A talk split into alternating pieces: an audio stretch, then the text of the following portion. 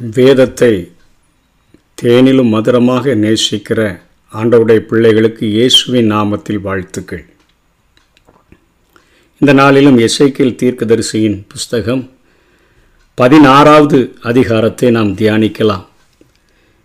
எசைக்கிளினுடைய இந்த நீண்ட அதிகாரத்தில் யூதாவினரை ஒரு உண்மையற்ற ஒரு மனைவியுடன் அதாவது எருசலேமே ஒரு உண்மையற்ற மனைவியுடன் ஒப்பிட்டு கொண்டு அதன் அருவறுப்புகளை வெளிப்படையாகவே விபச்சாரத்துடன் ஒப்பிட்டு இங்கே எசேக்கியல் விளக்குகிறதை பார்க்க முடியும்.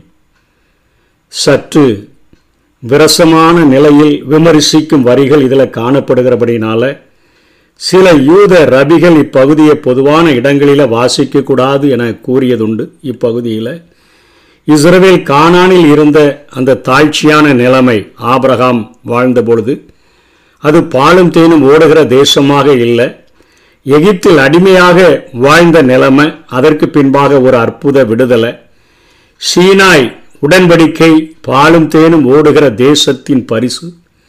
சிறந்த பொற்கால ஆட்சிகள் தாவிது சாலமோனுடைய நாட்களில். கடைசியாக உண்மையில்லாத தன்மை ஆகியவற்றை குறித்து இந்த அதிகாரத்தில் எசைக்கியல் பேசுகிறதை கற்றுக்கொள்ள முடியும். முதல் மூன்று வசனங்களில் இஸ்ரவேலானது வானிலிருந்து நேரடியாக வந்த ஜாதி அல்ல உலகின் மோசமான மக்கள் இனத்திலிருந்து தெரிந்து கொள்ளப்பட்ட ஒரு சந்ததி என்பதை விளக்கும் வண்ணமாக மூன்றாம் வசனத்தில் கானான் தேசமே உன் உற்பத்திக்கும் உன் பிறப்புக்கும் இடம் உன் தகப்பன் எமோரியன் உன் தாய் ஏத்தித்தி என்று சொல்லுகிறதை பார்க்கிறோம். நோவாவின் மகன் காமின் சந்ததி தான் அந்த கானானியர்கள். அவர்கள் யோர்தான் நதி மற்றும் எருசலேமுக்கு வடமேற்கே இருந்த மத்திய தரைக்கடல் ஓரங்களில் அமைந்த நகரங்களிலும் கிராமங்களிலும் அவர்கள் வசித்து வந்தார்கள். எமோரியர்கள் கானானினுடைய மலை பிரதேசங்களில் வசித்து வந்தனர். என்னாகமும் இருபத்தி ஓராம் அதிகாரம் இருபத்தொன்னிலிருந்து முப்பத்தி ஐந்து வரையிலும் பார்க்க முடியும். நோவாவின் குமாரனாகிய காமின் பேரனான ஏத்தியினுடைய சந்ததியார் தான் ஏத்தித்தி என்பது ஏத்திய பெண் என்று குறிப்பிடுகிறது. இவர்கள் மிகவும் பராக்கிரமசாலிகளாக அவர்கள் கானான் தேசத்தில் வாழ்ந்து வந்தார்கள். கிம்பி பனிரெண்டாவது நூற்றாண்டு வரையிலும் கூட ஒரு தலை சிறந்த சக்தியாக விளங்கினார்கள் என்று வரலாறு கூறுகிறது. இப்படிப்பட்ட க வசனத்தின் மூலமாக எருசலேம் அதில் வாழ்கிற மக்கள் இந்நாட்டில் அயல் நாட்டினர் அயல் நாட்டினர் தான் என்பதை நினைப்பூட்டும்படியாக தத்தெடுக்கப்பட்ட சந்ததி தான் என்பதை நினைப்பூட்டும்படியாக இந்த பெயர்கள் இங்கு பயன்படுத்தப்படுகின்றன. இங்கே ஆண்டவர் தொடர்ச்சியாக மிக மோசமான நிலைமையில் இருக்கக்கூடியவர்களை தேவன் தத்தெடுத்தார் என்பதற்கு நான்காவது ஐந்தாவது வசனங்கள் அவைகள் விளக்குகிறவனாய் இருக்கின்றன. நீ பிறந்த நாளிலே உன் தொப்புள் அறுக்கப்படவும் இல்லை. நீ சுத்தமாவதற்கு தண்ணீரால் குளிப்பாட்டப்படவும் இல்லை. உப்பால் சுத்திகரிக்கப்படவும் இல்லை. துணிகளில் சுற்றப்படவும் இல்லை. உனக்காக பரிதபித்து இவைகளில் ஒன்றையாகிலும் உனக்கு செய்ய ஒரு கண்ணும் உன்மேல் இரக்கமாய் இருந்ததும் இல்லை நீ பிறந்த நாளில் நீ அருவறுக்கப்பட்டதினால் வெளியில் எரிந்து விடப்பட்டாய் என்று சொல்லி அந்த மோசமான நிலைமையில மிதிப்படுகிறதற்கு ஏதுவாக தெருவில் தூக்கி எரியப்பட்டு கழுவப்படாமல் குளிப்பாட்டப்படாமல் உப்பால அதனுடைய காரியங்கள் சுத்திகரிக்கப்படாமல் துணிகளில் சுற்றப்படாமல் இருந்த ஒரு நிலைமையில் இருந்த உன்னை தாழ்வான நிலைமையில் இருந்த உன்னை நான் தேர் தேர்ந்தெடுத்தேன் தத்தெடுத்தேன் என்று சொல்லி அந்த எருசலேமை குறித்து யூதாவை குறித்து ஆண்டவர் இங்கே பேசுகிறதை பார்க்கிறோம். இவ்வளவு தாழ்வான நிலைமையில தான் தாழ்மையில் நான் உன்னை நோக்கி பார்த்தேன் என்று சொல்லுகிறதை பார்க்கிறோம். தொடர்ந்து எட்டாம் வசனம் ஒன்பதாம் வசனங்களில் ஆண்டவர் சொல்கிறார் நல்ல பதவிகளை நான் உனக்கு வழங்கினேன். உன்னோடு கூட நான் ஒரு உடன்படிக்கை செய்து கொண்டேன் என்று சொல்லியும் ஆண்டவர் பேசுகிறதை பார்க்கிறோம். உன்னை பார்த்து பிழைத்துரு என்று நான் ஆறாம் வசனத்தில் சொன்னேன். அதி நிமித்தமாய் உன்னை வயலின் பயிர போல அநேக மாயிரமாய் பெருகும்படி வைத்தேன் நீ வளர்ந்து பெரியவளாகி. மகா சௌந்தரவதியானாய். ஸ்தனங்கள் எலும்பின உன் மயிர் வளர்ந்தது. ஆனாலும் நீ நிர்வாணமும் அம்மனமுமாய் இருந்தாய். நான் உன் அருகே கடந்து போன போது உன்னை பார்த்தேன். உன் காலம் பருவ காலமாக இருந்தது. அதாவது நீ வயதுக்கு வந்த ஒரு பெண்ணாக ஒரு பெண்மணியாக ஒரு திருமணத்திற்கு வயது வந்து விட்டவளாக நீ காணப்பட்டால் அப்பொழுது என் வஸ்திரத்தை உன் மேலே விரித்து உன் நிர்வாணத்தை மூடி உனக்கு ஆணையிட்டு கொடுத்து உன்னோடு கூட உடன்படிக்கை பண்ணினேன் என்று கர்த்தராகிய ஆண்டவர் சொல்லுகிறார். இவ்விதமாய் நீ என்னுடையவளானாய். இவ்வளவு கேளவ கேவலமான தாழ்வான நிலைமையில் இருந்த உன்னை நிர்வாணமாக காணப்பட்ட உன்னை பெரியவளாய் மாற்றப்பட்ட பின்பு அத்தனை கேடாயிருந்த உன்னை என்னுடைய வஸ்திரத்தை உன் மேலே போட்டு யூதர்களுடைய முறைமையின்படி அந்த வஸ்திரத்தை அந்த பெண்மணியின் மேலே போட்டால் அவர்கள் ஒரு உடன்படிக்கையை ஏற்படுத்தி மனைவியாக்குகிறதற்கு அடையாளம்.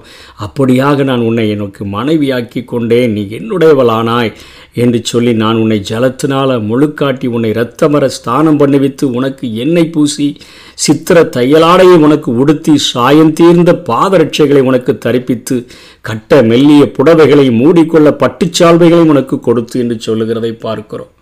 ஒரு நல்ல ஒரு நிலைமையை ஆண்டவர் அங்கே வளர்க்க வ- வழங்குகிறார். மிகச் சிறப்பாக ஆண்டவர் உயர்த்துகிறத பத்தாம் வசனத்திலிருந்து பதினான்காவது வசனம் வரையிலும் பார்க்கிறோம். அங்கே கட்டுகிறதற்கு மெல்லிய புடவை மூடிக்கொள்கிறதற்கு சால்வை அங்கே ஆபரணங்களினால் அலங்கரித்து கைக்கு காப்பு கடகங்கள் கழுத்தில் சரப்பணி செயின்கள் நெற்றிகளில் நெற்றி பட்டத்தையும் அங்கே காதுகளில் காதணிகள் தலையின் மேலே சிங்காரமான கிரீடத்தை ஒரு மணப்பெண்ணாக உன்னை நான் அலங்கரித்தேன். இவ்விதமாய் பொன்னினாலும் வெள்ளியினாலும் நீ அலங்கரிக்கப்பட்டாய். உன் உடுப்பு மெல்லிய புடவையும் பட்டும் சித்திர தையலாடையுமாய் இருந்தது. உனக்கு சாப்பாடே மெல்லிய மாவையும் தேனையும் நெய்யையும் சாப்பிட்டாய்.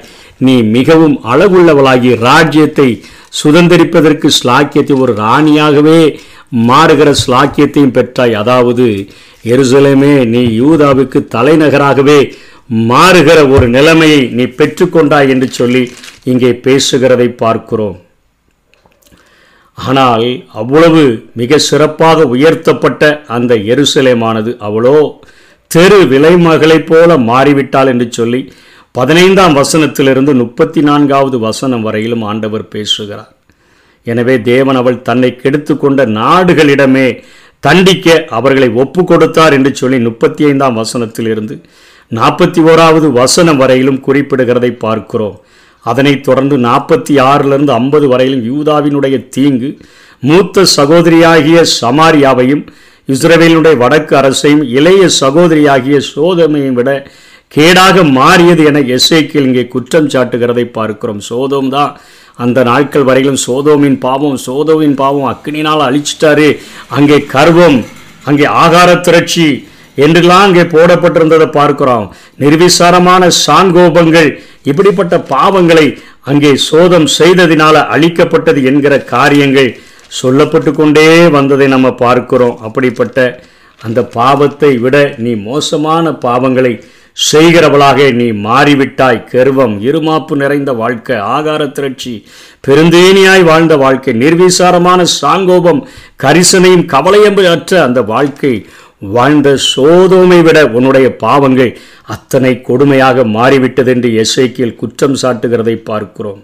மூத்த சகோதரியாகிய சமாரியா வடக்கு இஸ்ரவேலினுடைய தலைநகர் ஓம்ரி என்கிற அரசன் அதை சமாரியாவை தலைநகராக்கினான். அந்த பட்டணத்தை விட சோதனை விட இன்றைக்கு நீ உன்னுடைய பாவங்கள் அத்தனை கொடுமையாக இருக்கிறது என்று சொல்லிட்டு கடைசியாக தண்டித்த பின் தேவன் மீண்டும் அவளை அவளது சகோதரிகளுடன் சேர்த்து திரும்பவும் சேர்த்து கொள்வார் என வாக்குறுதி அளிக்கிறதை பார்க்கிறோம்.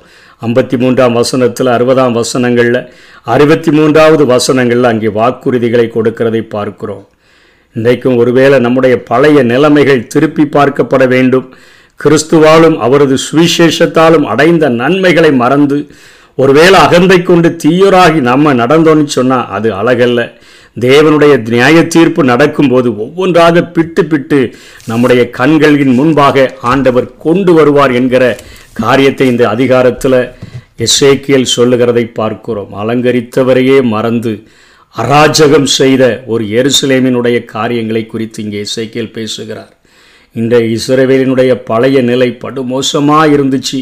தேவ கிருபை மகா பெரிதாக இருந்தபடினால எருசலேமில் அங்கே எபூசியர்கள் தான் ஆட்சி செய்து கொண்டு வந்தார்கள்.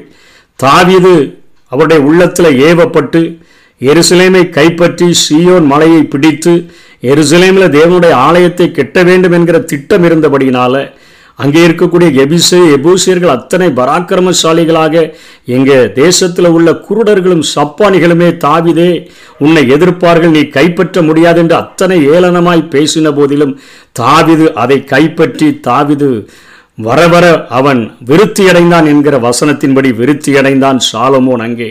தேவனுடைய ஆலயத்தை கெட்டி அத்தனை மகிமையாக எருசலேமை மாற்றினபடியினால மகா பெரிதாக தேவ கிருபை இருந்ததினால் எருசலேமின் மகிமை உயர்ந்ததாக காணப்பட்டது. ஆண்டவர் அவளை அலங்கரித்த போது அந்த அழகுடன் விபச்சார தொழிலுக்கு அவள் இறங்கி விட்டதைத்தான் இந்த அதிகாரம் காட்டுகிறது. அலங்கரித்த அலங்காரத்தோடு கூட அப்படியே போய் இறங்கிட்டா. இது எவ்வளவு ஒரு கேவலமான நிலைமையை குறிக்கிறது. ஒரு காலத்தில் கலாச்சாரத்தினுடைய படிகூலில் வீசப்பட்டு கிடந்த நம்முடைய பின்புலம் அதாவது நம்முடைய பேக்ரவுண்ட் என்று சொல்லுகிறோமே நம்ம கலாச்சாரத்தினால் படுகொலியில் வீசப்பட்டவர்களாக கடந்தோம். உயர்ந்த ஜாதியை சார்ந்தோர்கள் என கூறியவர்கள் எல்லாம் மேலேறி மிதிக்கக்கூடிய நிலைமையில தான் நம்முடைய தேசத்தில் நம்ம வாழ்ந்தோம். மதம் காலால் உதைத்து விரட்டியது பணம். அது நம்மை உமிழ்ந்து போட்டது வாயிலல்ல எச்சில்களை நம்ம மேலே துப்பினது. மேலாடை கூட போடுகிறதற்கு உரிமையற்ற பெண்களாய் கூட இந்த உலகத்தில் இந்த தேசத்தில் வாழ்ந்தார்கள்.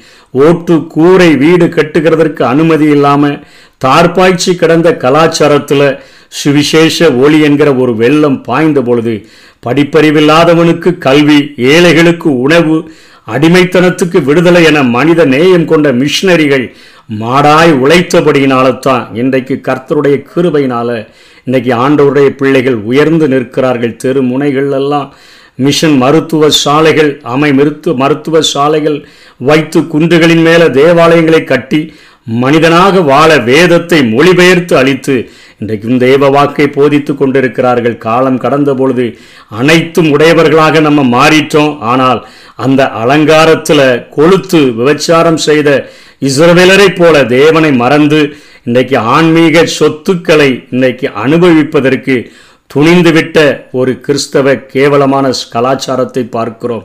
அடிதடி கலாச்சாரங்கள் அரசியலை புகுத்தி வாணிப சந்தைகளாக அங்கே மாற்றிவிட்ட காரியங்கள் கல்வி நிறுவனங்களையும் மருத்துவமனைகளையும் அவைகளை ஒரு வாணிப சந்தைகளாக மாற்றிவிட்டார்கள். மதுவுக்கும் மாதுவுக்கும் அவர்கள் அடிமைகளாகி அரசியலை அரசியலில் பிடிக்கிற அந்த ஒரு காரியத்தை போல இன்றைக்கு ஆலயங்களில் பதவிகளை பிடிப்பதற்கு போட்டி போடுகிற காரியங்களை பார்க்கிறோம். லஞ்சமும் பொய் போதனைகளும் தலைவிரித்து ஆடக்கூடிய காரியங்களைத்தான் இன்றைக்கு பார்க்கிற அநேக சபைகளில் நாம் காண்கிறோம். இனி தேவன் சாட்டை வார்வுடன் தான் அவர் தீர்ப்பளிக்க வருவார் என்கிற ஒரு காரியம்தான் பாக்கி இருக்கிறது. ஆனாலும் இங்கே ஐம்பத்தி மூன்றாவது வசனத்திலிருந்து அறுபத்தி மூன்றாவது வசனம் வரையிலும் திரும்பவும் தேவ கிருபை உங்கள் மேலே வரும் என்று இயேசைக்கில் வாக்குரைக்கிறார். தேவன் இஸ்ரவேலின் கொடுமையான தீமைக்கு ஏற்ற தண்டனையை வழங்குவார். ஏனெனில் அவர் நீதியுள்ள நியாயாதிபதி. ஆனால் அவர் கிருபையுள்ள தேவனும் கூட நாணயத்தின் ஒரு பக்கம் நீதியுள்ள நியாயாதிபதி இன்னொரு பக்கம் கிருபையுள்ள ஒரு தேவன். எனவே மீண்டும் கிருபையுமாக இறங்கி இஸ்ரவேலை செழிப்படையச் செய்வார். அது ஆயிரம் ஆண்டு அரசாட்சியின் போது நிகழும். அப்பொழுது இஸ்ரவேலுடனான புதிய உடன்படிக்கை ஏற்படுத்தப்படும். அது நித்திய உடன்படிக்கையாக விளங்கும் என்று எஸ்ஐக்கில் பதினாறு அறுபதில் சொல்கிறார் எருசலேம் திருப்பப்படும் பொழுது சோதமும் சமாரியாவும் கூட திரும்பவும் செழிப்படையும்.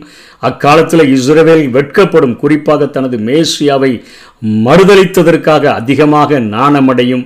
தேவ கிருபை எத்தனை மேன்மையானது. பாவம் தனக்குரிய தண்டனையை பெற வழிநடத்தும் பொழுது தேவ கிருபை மனதுருக்கத்துடன் செயல்பட தருணம் தந்து நமக்கு காத்து நிற்கிறது.